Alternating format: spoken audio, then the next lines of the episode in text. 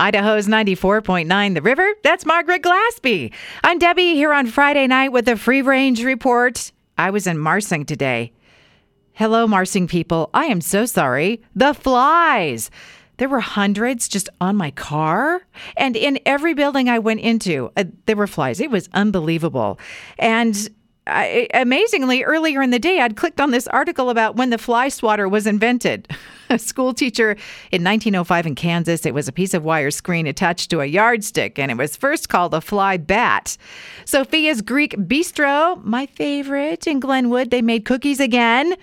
Okay, I'm going to have to be stopping there on Saturday night. And cream cheese boards are the hot charcuterie trend right now. It's like a giant schmear with toppings. Does anyone in a restaurant actually notice if you do not eat everything on your plate?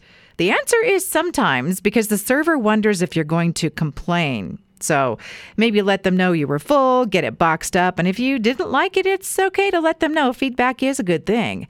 Oscar Mayer has announced they are changing the Wienermobile name back to Wienermobile because no one ever called it what they wanted to for a while, which was Frankmobile. The U.S. Consumer Product Safety Commission has dropped a mixtape called We're Safety Now, Haven't We? 6 songs explaining helpful safety tips. You can download the whole thing for free on their website or listen on YouTube.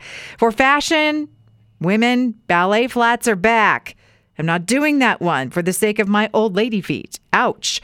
And this declaration, now that hot girl summer is over, what are we doing? It is cardigan wearing, coffee drinking, weird fall girl. It's time to channel the weird Barbie. That's a wrap on the Free Range Report tonight. Past editions at riverboise.com and on Apple Podcasts.